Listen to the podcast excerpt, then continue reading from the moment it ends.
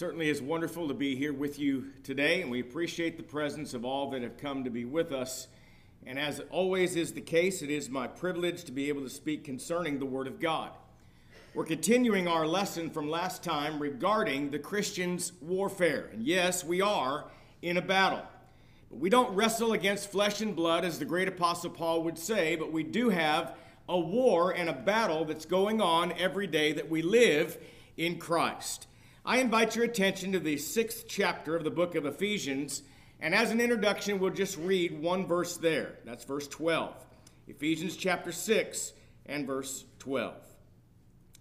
For we do not wrestle against flesh and blood, but against principalities, against powers, against the rulers of the darkness of this age, against spiritual hosts of wickedness in heavenly places. As we continue our study today, this morning, we're going to talk a little bit more about the enemy. We're going to talk about Satanism and the world of the occult. And you remember last time when we talked about the idea of being in a spiritual battle day by day, there's no reason why the child of God should ever lose the battle. Those very encouraging things that we talked about from God's Word, if a child of God would do three things, he would win the battle over Satan. Number one, you got to prepare yourself for the battle. How do you do that? Be a faithful member of the body of Christ that draws his strength from the Lord and not your own. That's number one. Number two, to win the battle against the devil, you got to put on the armor. And number three, you got to identify the enemy and resist him. And if we will do that, we can defeat the devil. This morning, though, I want to entitle our remarks, Satan's Army. He does have an army, and that'll be the last part of our lesson when we deal with that very idea. The idea of the occult is on the rise in our country. And believe it or not, many young people are seeking their spiritual identity through Satanism. In fact, Satanism has become an issue of great concern in our society today. It's a phenomenon that has crossed the city limits, and it's made its way into the rural areas of our nation. In fact, Satanism, as one man put it, is not just a big city problem. It is not just a problem that you find in our larger cities like Los Angeles, San Francisco, or New York, or other great big cities. It's something that has found their way all over the land. In fact, news wires carry story after story about young children that are kidnapped, only to be found later as victims of some bizarre ritualistic crime.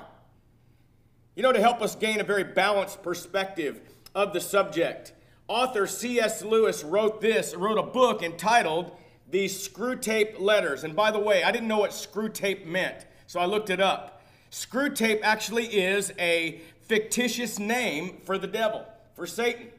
And so he wrote a book called The Screwtape Letters, and he said this regarding Satan and his army. He said this, and I quote, "There are two equal and opposite errors into which our race can fall about the devils. One is to disbelieve in their existence, and the other is to believe and to feel an unhealthy interest in them. They themselves are equally pleased by both errors and hail a materialist or a magician with the same delight," end quote.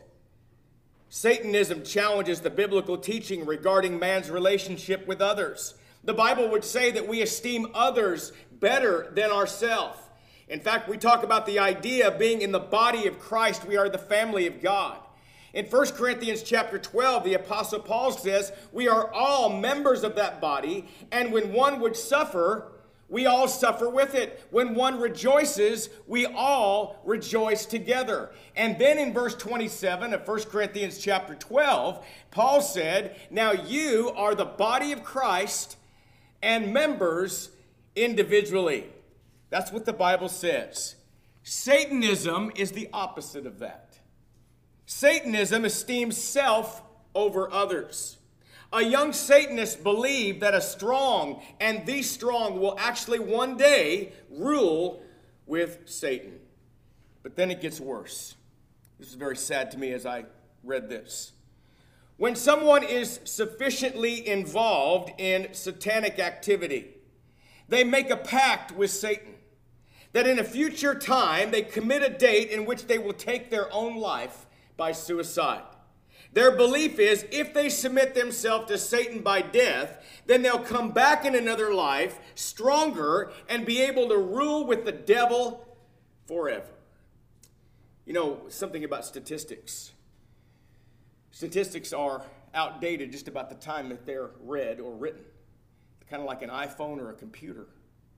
So keeping that in mind, I don't know how up to date these are, but these are statistics that I did find. Regarding Satanism, I'm not talking about suicide for any other reason. I'm just talking about young people taking their own life for the devil. fourteen young people every single day take their own life. Mark it, friends. Satan is after our youth. Satan is after our youth. Satanism offers its lure through youthful things in society, like sinful things like fornication and drugs. Now let me ask you this. What is the picture in your mind of the profile of a Satanist? I got to admit something to you. My profile, and sometimes we stereotype, we shouldn't do that. But sometimes we do that. I did that. I had a picture when I started studying this out. I had a picture in my mind of a young Satanist, and I had a picture of this. Oh, a very dark person. Maybe a person that didn't have any friends. I don't know a whole lot about it, but maybe they were Gothic. Maybe they wore the black all the time. The deep, dark kind of person. Maybe they were people that just kind of give you the creeps. That's not the profile of a young Satanist. These are statistics. Listen to this. The profile has emerged, and they are generally, get this, from a white, middle to upper middle class family that fall into that category. In most cases, they do well in school. They're bright. But oftentimes, they're bored and unchallenged to meet their potential. You know, my grandfather, Frank Brancato, the one I was named after, used to say all the time, my dad quoted him, and it was this, idle hands are tools for the devil, and then he would say, and an idle mind is his workshop. Idleness is very dangerous. You could have the brightest of bright kids and have idle time of unproductive time and get in trouble. Idle hands are tools for the devil, idle minds are his workshop. I think that's why my dad just worked us like slaves as kids. There's another great influence on young people today. You know what it is? It's music. It's music. Music has always been at the center of the youth culture. Now, let me just say, I am not preaching against modern music. I was young too. I get that. I'm not preaching against modern music. What I'm saying is be very careful about the lyrics of whatever it is that you're listening to. If the lyrics promote violent and sinful behavior, be very careful. It will have an impact on you. You might say, no, not me. Yeah, you. Do you ever hear about a man called the Night Stalker? His name is Richard Ramirez of Los Angeles, California. You know what he did? He believed that Satan would make him invincible. Police said, he was a serial killer, police said that the brutal style of his rapes and the sixteen murders that he committed resemble the lyrics of the song Night Prowler on A C D C's L P Highway to Hell. In addition to that, along with his fascination with A C D C, he used cocaine and P C P in conjunction with a deep interest in satanic worship, believing that Satan would protect him, and on and on it goes. You know, Satanism is a growing concern, obviously, in our culture, and with this growth comes a great deal of confusion and lack of understanding. And because of that, I want to notice the following with you. There is a difference between a cult and the occult. The first thing I want to notice with you is the definition of a cult.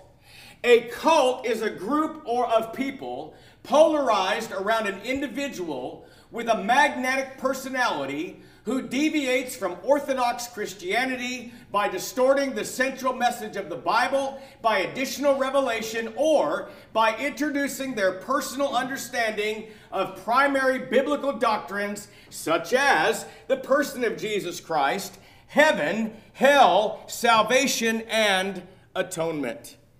That is the definition of a cult. But what about the occult? The occult is simply defined as follows. It is secret or hidden knowledge. It's the knowledge that is discerned, get this, not by the five senses, and therefore it is supernaturally received through the practice of divination. Now, simply put, it's knowledge received by some supernatural involvement or connection. Now, what does divination mean? The word divination means the practice of seeking knowledge of the future or unknown by supernatural means. All right, what does the Bible say? And by the way, I don't have every scripture on here. If you're taking notes, write them down. We're going to cover a lot of scripture. We're going to back up everything we say with the Word of God. What does God think about all this stuff? Deuteronomy eighteen, beginning in verse ten. It's what God thinks about all that stuff. There shall not be found among you anyone who practices witchcraft, or a soothsayer, or one who interprets omens, or a sorcerer, or one who conjures spells, or, get this, she's got her own show, or a medium, or a spiritist, or one who calls up the dead, for all these things are an abomination to the Lord. Because of these abominations, the Lord your God drives them out from before you. Leviticus nineteen and twenty-six. Leviticus chapter nineteen, verse twenty-six. Watch this. You shall not eat anything with the blood. No, we get that. We get that. We understand about that. Look at the next part. Nor shall you practice divination or soothsaying. And again, it's the idea of trying to acquire knowledge or future uh, knowledge of something. It's, it's to acquire anything in the future through supernatural forces. What's God think about all this? You know, sometimes we tell our kids, sometimes we tell our kids, don't do this. And if you do this, you will have that as a consequence. And sometimes kids go ahead and do it anyway. Kind of like old enough to know better and young enough to do it anyway. And they do it anyway, and when confronted with the consequence, it's as almost as if they stand there and say, you were serious about that? How serious is God about what he just said in Deuteronomy and Leviticus? Now, you remember the life of King Saul. And just bear with me, I'm going to be very brief about this. We know the life of King Saul, the very first king. We know that. We know God rejected him because he deviated from what God said. God said, go destroy the Amalekites. He didn't do it. He left Agag and all the animals, and he was going to sacrifice it. Samuel said, it's better to obey than to sacrifice, and we know the story. What did Samuel say? He said, because you have done this thing, God has rejected you as king. And King David would be the anointed of God, and he would follow suit when Saul died. Right? We get that. Do you remember when Jonathan and David became really good friends? And you remember how we talk about the idea that when Jonathan died, he died with Saul, he died with his brothers, they all died together, and David mourned their passing? And David said, oh, how the mighty are fallen. He wrote that beautiful thing. He talks about his friendship with Jonathan. You want to find out why Saul died? This is why he died.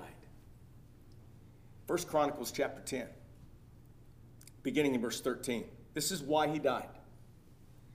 So Saul died, number one, for his unfaithfulness, which he had committed against the Lord, because he did not keep the word of the Lord.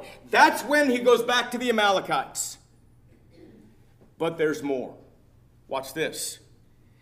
And also because he consulted a medium for guidance.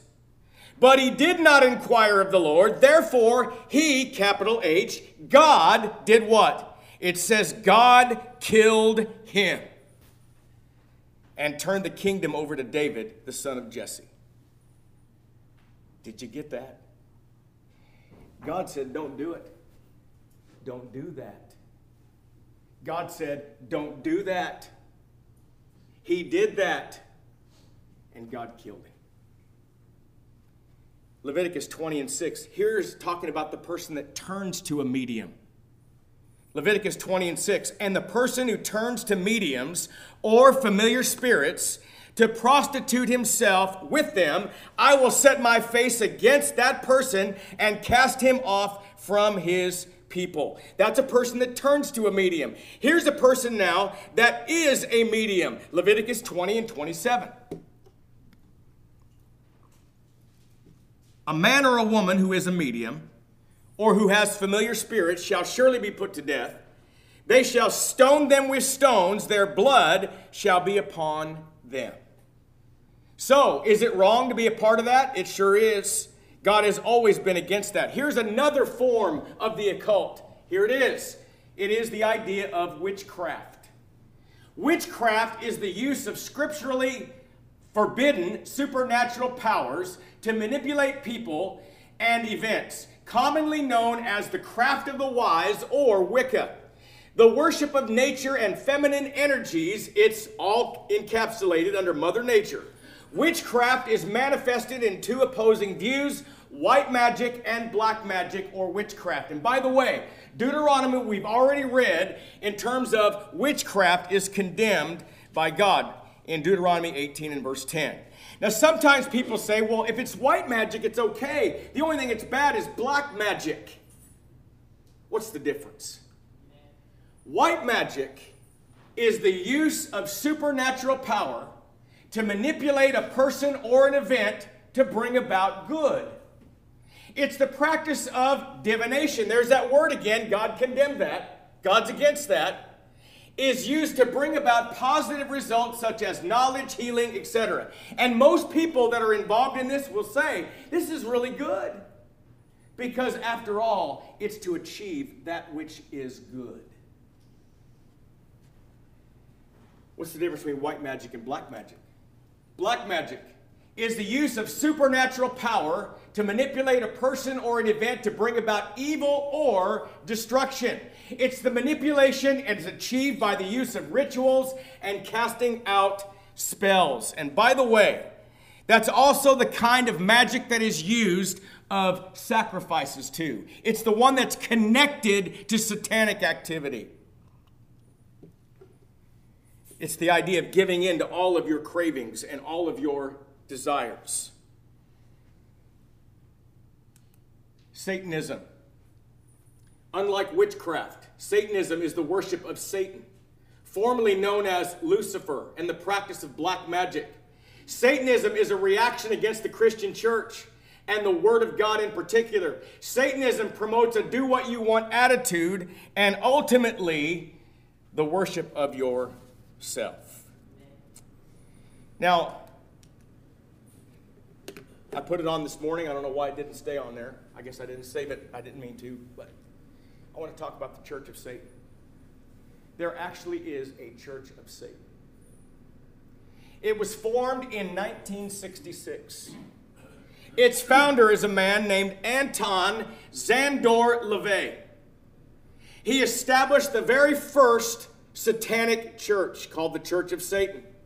He became the author in nineteen sixty-nine. It was published, The Satanic Bible.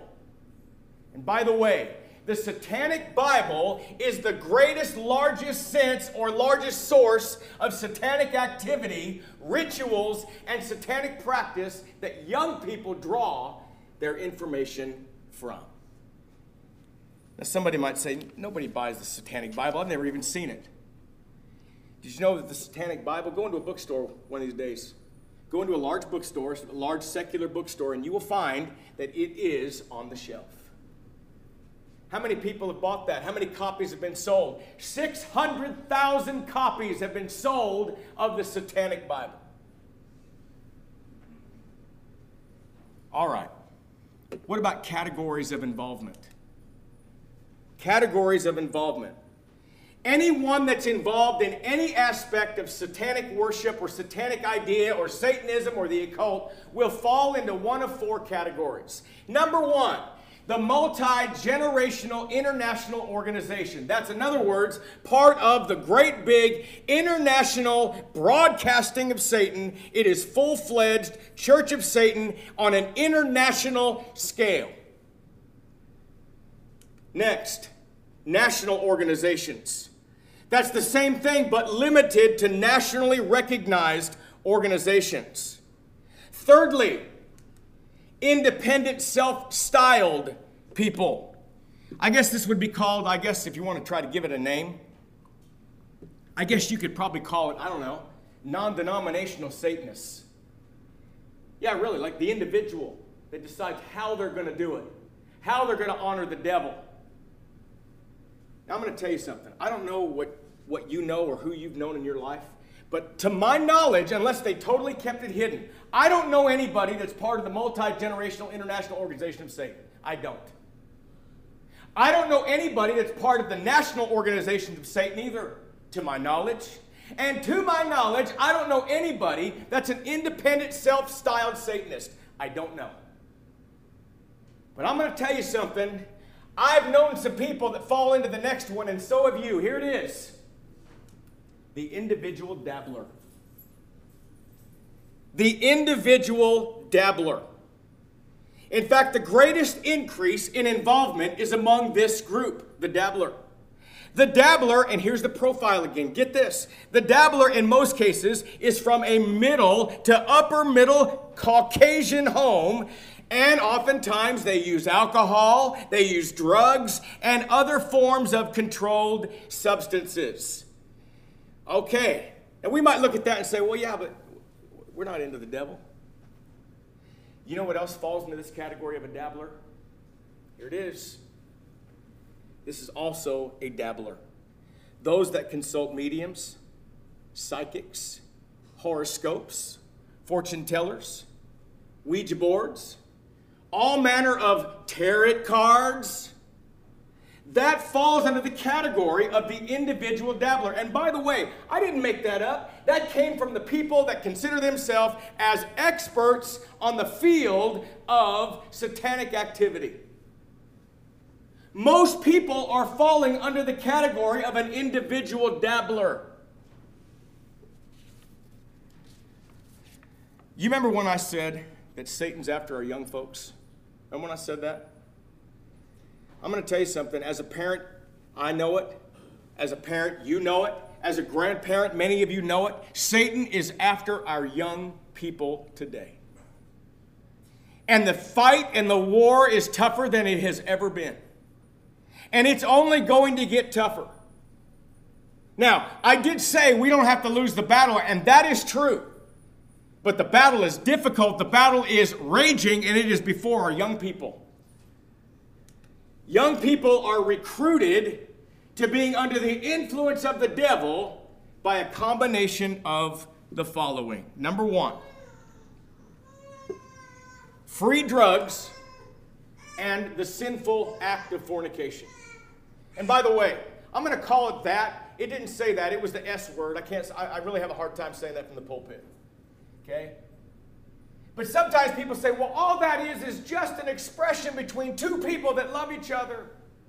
No, it's fornication and it's a sin. And the devil is after our kids through drugs and the sin of fornication. How about companionship? How about camaraderie? By the way, power is another one. And I, I mean individual power. What does the Bible say? Don't think of yourself more highly than you ought to think. Think soberly. Don't be conceited. Let another man praise thee, and not with thine own mouth, a stranger, and not with thine own lips. That's what the Bible says. Do you know what the idea of power is here? It's the idea that Satan can attract people and tell them how powerful and great they are. In other words, you've got to have a higher level of esteem. How about money? Money. You know, the Bible doesn't say that money is the root of all evil. People misquote that all over the place. That's not what it says. It says the love of money is the root of all evil. Satan works through those means. Now I'm going to I'm going to put the next one up, and I'm just going to tell you, this is a real problem in our world today. And what I read in the last couple of weeks studying this out, what I read is it's one of the number one things that the devil is using to try to get young people. You know what it is? Pornography. It is a serious problem. It is a tool of the devil. Look at all this. Gratification, companionship, power, money, all the things to attract to your senses and give in to them. That's what the devil wants. And finally, personal choice. These are Satan's recruiting tools. So what is Satan's goal in all this? Make no mistake about it. Satan's goal is to deceive man by blinding him to the truth of the gospel and receive worship to himself. That's what the devil does. And by the way, if the picture of the devil is some guy with horns and this ugly-looking creature, if that's really the way the devil comes at us, he wouldn't get anybody. We'd all run. He gets us through that. He gets us through like he got Eve. Thou shalt not surely die. God just doesn't want you to be like him. You got to what? You got to have a better esteem. You got to have a little more power. Oh, you deserve it. You deserve it. Give in to the gratifications of the flesh. You know why? You're deserving of it. But it has always been a ploy by the devil to get, to get people to worship him. I'm going to notice some scriptures with you. Okay, write them down if you take notes. Matthew four and nine. Let's go all the way back to the greatest one that ever lived. Let's go back to the Lord. And he's being tempted by the devil. And the Bible says, and he said to him, all these things I will give to you. Now he talks about all the kingdoms of the world. Now why could Satan say that about the kingdoms of the world? What did we establish last time? Satan is the god, small g, the god of the world. He is the prince of the power of darkness. He is the prince and the power of this world. All that is in the Bible.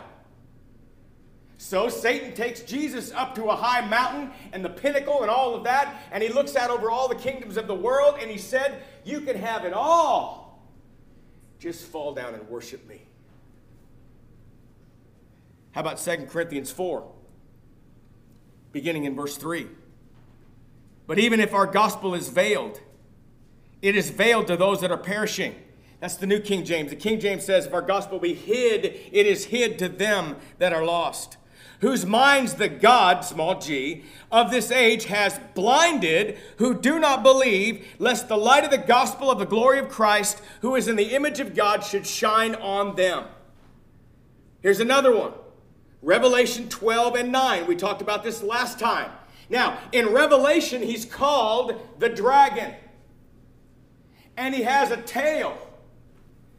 In Revelation twelve and nine, it says, so the dragon was cast out, that serpent of old called the devil and Satan, who deceives the whole world. He was cast to the earth, and his angels were cast out with him. In other words, Satan was in heaven. He was Lucifer. We know that. We talked about that last time.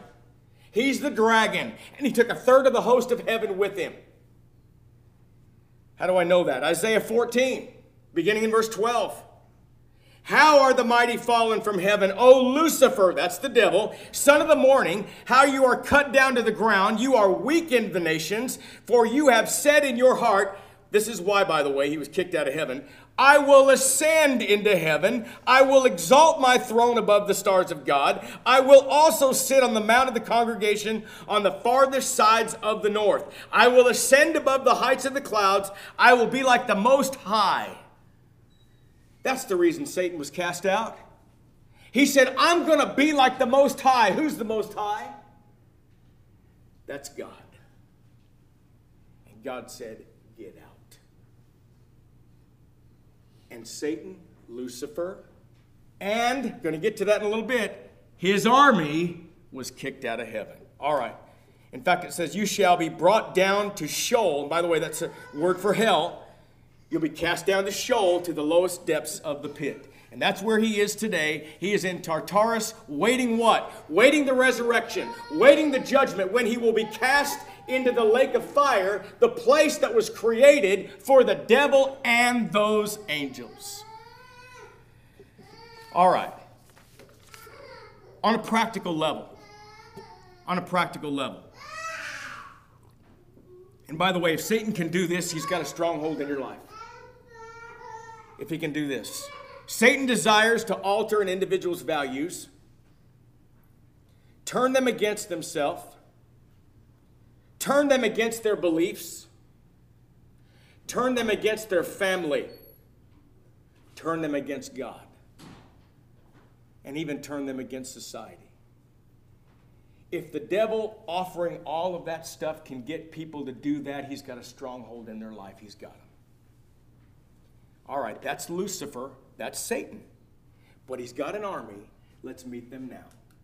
In Ephesians chapter six and verse twelve. For we do not wrestle against flesh and blood, but with against principalities, against powers, against the rulers of darkness of this age, against spiritual hosts of wickedness in heavenly places. Remember this from last time.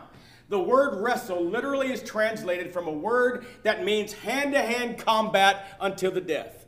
We're not just talking about two guys going on a mat in those jumpsuits that they wear and wrestle around and pin the other one. We're talking about something that is always to the death. That's what that means. And what Paul is saying is, we don't fight to the death against what? Against flesh and blood.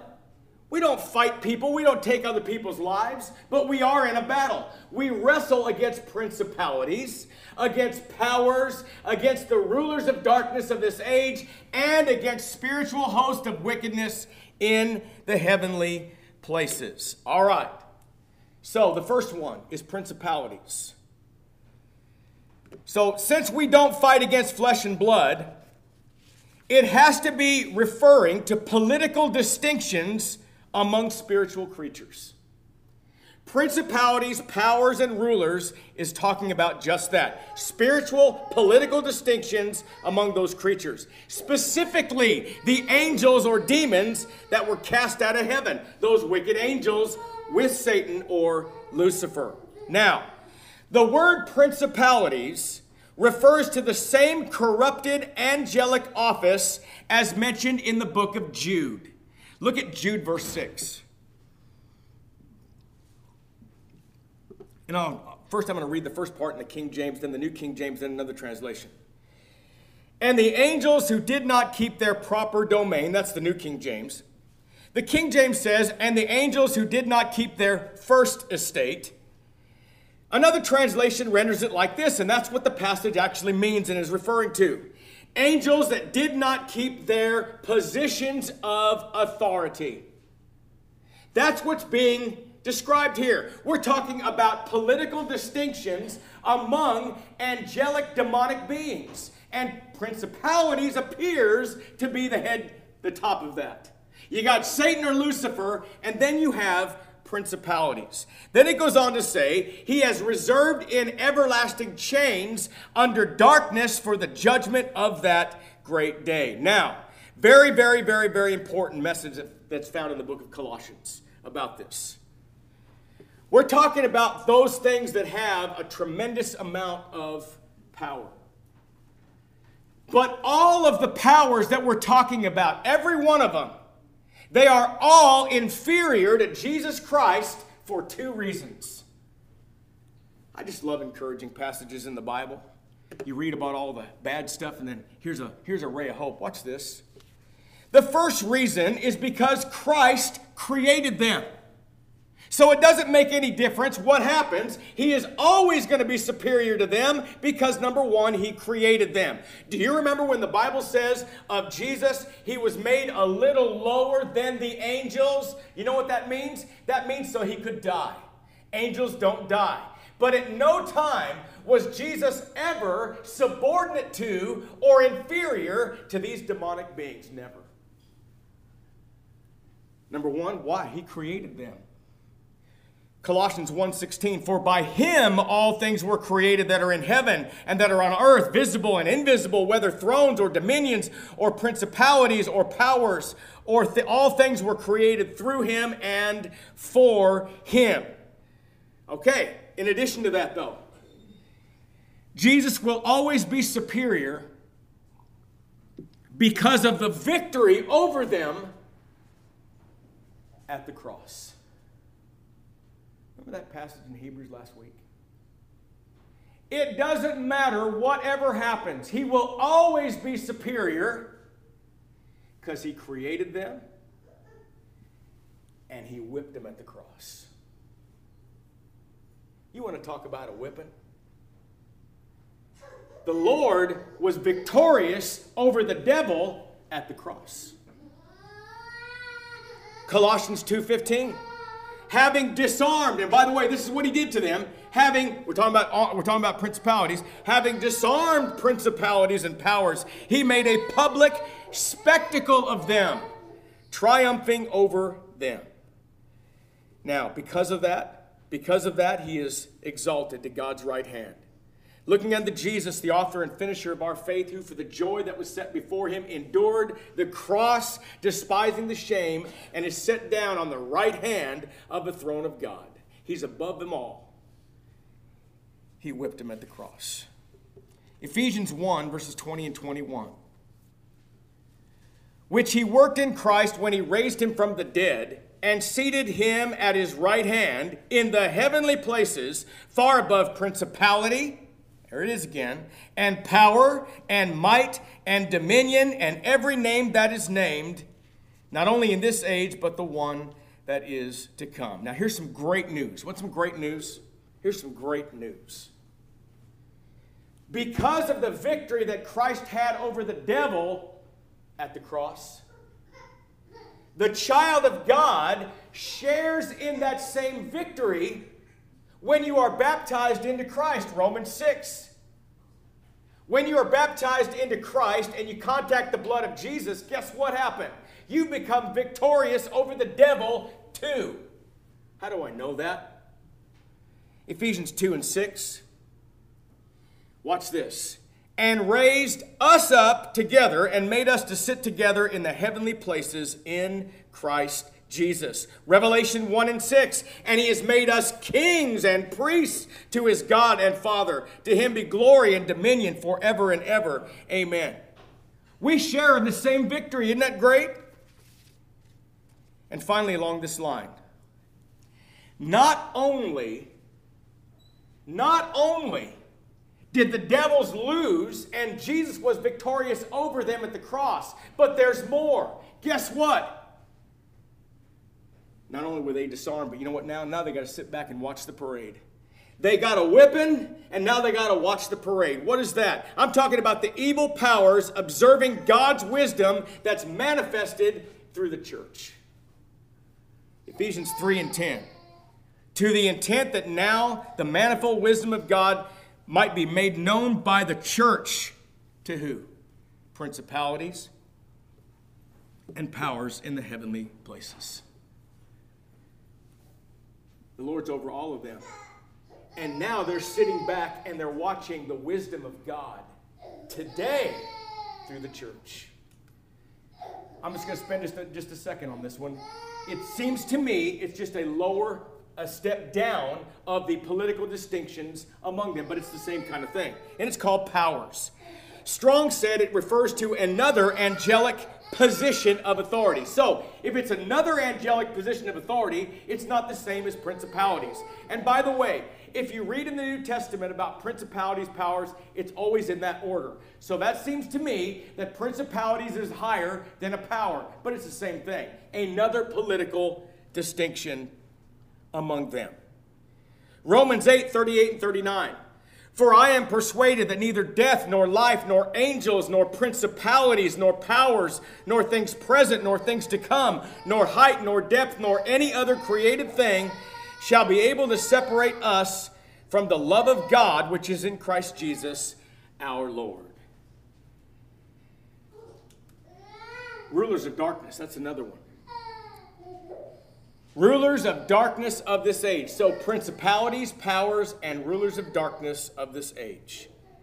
This phrase identifies spiritual rulers who act on behalf of Satan to bring the world under his control. Remember, Satan is the god of this world. Second Corinthians four and four says, whose minds the god of this age has blinded, who do not believe, lest the light of the gospel of the glory of Christ, who is in the image of God, should shine on them. John twelve and thirty-one says that Satan is the ruler of this world. But make no mistake about it, we need to be aware of his devices. Why? Because the Bible says he often even would disguise himself as an angel of light. Second Corinthians eleven and fourteen. Okay, here's some more great news. And I'm almost finished. Stay with me. Here's some more great news. We have been transferred, if you're a Christian, from the domain of darkness, and you have been brought to and inserted in the kingdom of God's dear Son, if you're a member of the church, if you're a faithful Christian, if you're baptized into Christ, you have clothed yourself with Christ, you are part of his body. I'm going to tell you something. If you would proactively keep the devil out of your life in the way that the Word of God says to do that, he cannot have a stronghold in your life. And I'm going to tell you something else. It's not by your own strength.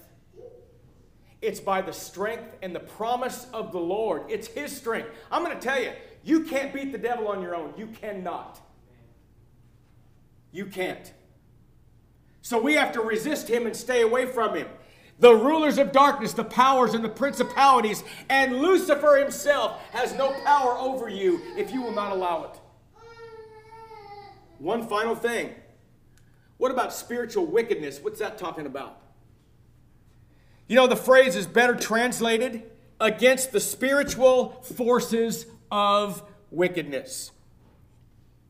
Now, I'm going to tell you, we don't know all the forces or powers that this phrase is talking about. And I'm going to tell you something. I read some spooky stuff. I read some pretty, pretty spooky stuff that I can't explain. I'll just tell you that right now.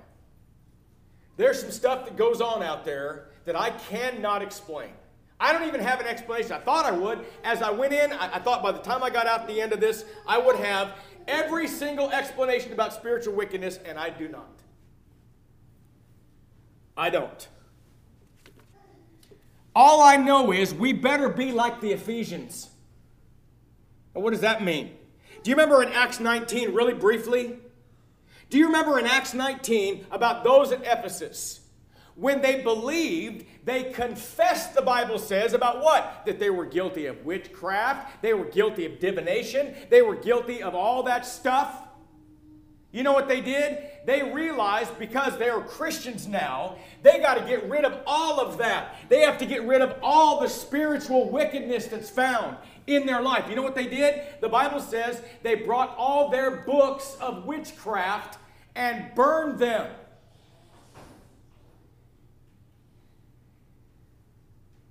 Want to know how much it would cost? Remember how much the Lord was sold for? The Lamb of God, the greatest one that ever lived. thirty pieces of silver, the price of a slave. Do you know how much? This is the impact it had on the Ephesians. They knew how awful it is for a Christian to be involved in that kind of stuff. You know what they did? They burned it all. You know how much it cost? The Bible says fifty thousand pieces of silver. fifty thousand pieces of silver. That's what you need to do. Get rid of anything, if you have it, that has anything to do with the occult. Stay away from false prophets, psychics, mediums, channelers, divination, or those who have consulting familiar spirits of the dead, trying to consult the dead. Isaiah eight and nineteen. Sorcerers or those that practice witchcraft, Second Chronicles thirty-three and six. Ouija boards, tarot cards, palm readers, tea leaf readers, astrologers, horoscopes, crystal healing, transcendental meditation, astral flying, theosophy, Gnosticism, and many other forms of Satanism, paganism, idolatry, and those who practice New Age religion. Get rid of it. Have nothing to do with it. Don't be one of those individual dabblers. Finally, this, one final thought. He says, in heavenly places, at the end of the passage. Now, what's that talking about?